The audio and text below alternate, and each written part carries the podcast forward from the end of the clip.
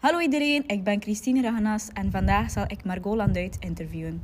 Ze heeft namelijk een verre reis gemaakt en wij zijn zeer geïnteresseerd in wat ze daar gedaan heeft en hoe haar ervaring was. Dag Margot, waar ben je precies naartoe gegaan? Dag Christine, ik ben naar Vietnam geweest. Dit land is gelegen in Azië. Hoe was je vlucht?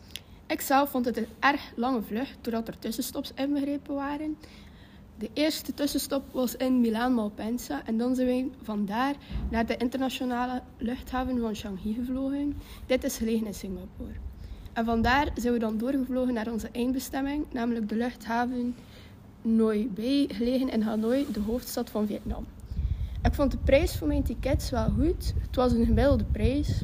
Ik heb 854 euro betaald voor mijn ticket, plus mijn retourticket.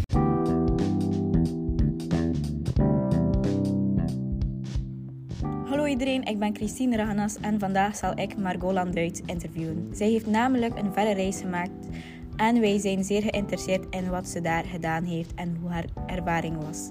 Dag Margot, waar ben je precies naartoe gegaan? Dag Christine, ik ben naar Vietnam geweest. Dit land is gelegen in Azië. Hoe was je vlucht?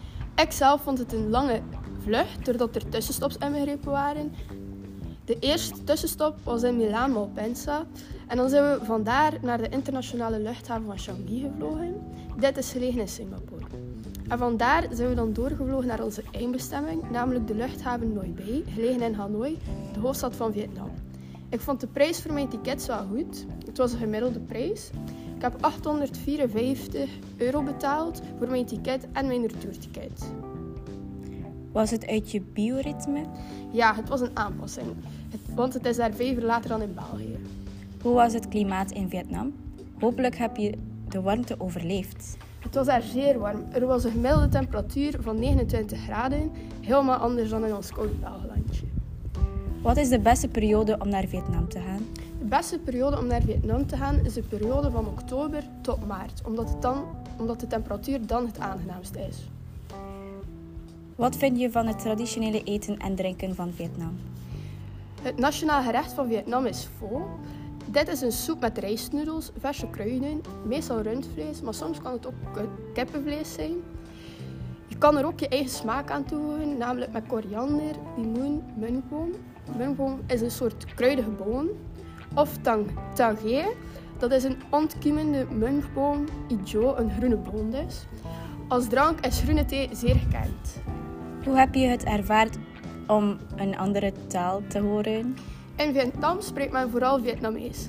Maar in de grootsteden kun je je ook behelpen in het Engels en soms zelfs in het Frans. Ik veronderstel dat je daar wel geshopt hebt. Met welke munteenheid heb je betaald? De munteenheid in Vietnam is de Vietnamese dong. Eén Vietnamese dong is gelijk aan 0,00040 en is 1 euro. Heb je inenting nodig om het land te bezoeken? De dokters hadden me aangeraden om volgende inentingen te nemen. Een DTP-vaccinatie, dat is tegen difterie, tetanus en polio. Ook moest ik hepatitis A-vaccinatie nemen. En als laatste een BMR-vaccinatie. Maar dit wordt alleen aanbevolen wanneer je nog nooit mazelen hebt gehad of als je nog nooit tegen mazelen bent gevaccineerd. Wat zijn enkele highlights die een reiziger moet gezien hebben? Zelf heb ik Hue, Hoi An en Ho Chi Minh City bezocht. Dit vond ik echt de aanraders. Als ik nog eens terugkeer naar Vietnam, zou ik deze steden zeker nog eens bezoeken. In Hue heb ik de citadel en de, en, en de omsloten keizerlijke stad bezocht. Het was echt prachtig. Je werd volledig in de Vietnamese cultuur ondergedompeld en dat vond ik super. Rond Hoi An zijn er een aantal ambachtsdorpjes waar je ziet en leert hoe bepaalde ambachten worden uitgeoefend, zoals potten maken en het land bewerken met waterbuffels. Het was zeer leuk om te zien hoe verschillend het daar is vergeleken met België. Ook Ho Chi Minh City vond ik een echte aanrader. Het is eigenlijk één grote mix van Aziatische en Westerse culturen. De gebouwen laten dit ook zien, van musea over de Vietnamese oorlog tot hoge wolkenkrabbers, van Franse koloniale gebouwen tot de hipste nachtclubs van het land en van oude Chinese tempels tot grote winkelcentra. Nadat je de highlights had gezien, veronderstel ik dat je een aantal activiteiten had gedaan. Ik persoonlijk haat bewegen. Ik en bewegen, oh, dat is een slechte combinatie. Maar onze luisteraars zullen wel misschien een aantal activiteiten willen horen. Ik heb inderdaad vele sportieve activiteiten gedaan, waarvan één een Condao was. Hier ben ik gaan duiken. Het was een zeer leuke ervaring en zeker omdat Condao een van de minst bezochte bezienswaardigheden van Vietnam is. Het was, zeer rustig, het, was, het was er zeer rustig en heel aangenaam. Ook ben ik naar Halong Bay geweest om te rotsklimmen. Halong Bay is een van de mooiste, meest majestueuze klimgebieden van de wereld. Je moet het zeker eens gedaan hebben, want het is echt prachtig. Als laatste heb ik de lat bezocht. Hier heb ik aan canyoning gedaan. De lat staat het hoogst van de lijst waar reizigers die naar Vietnam gaan om iets te doen.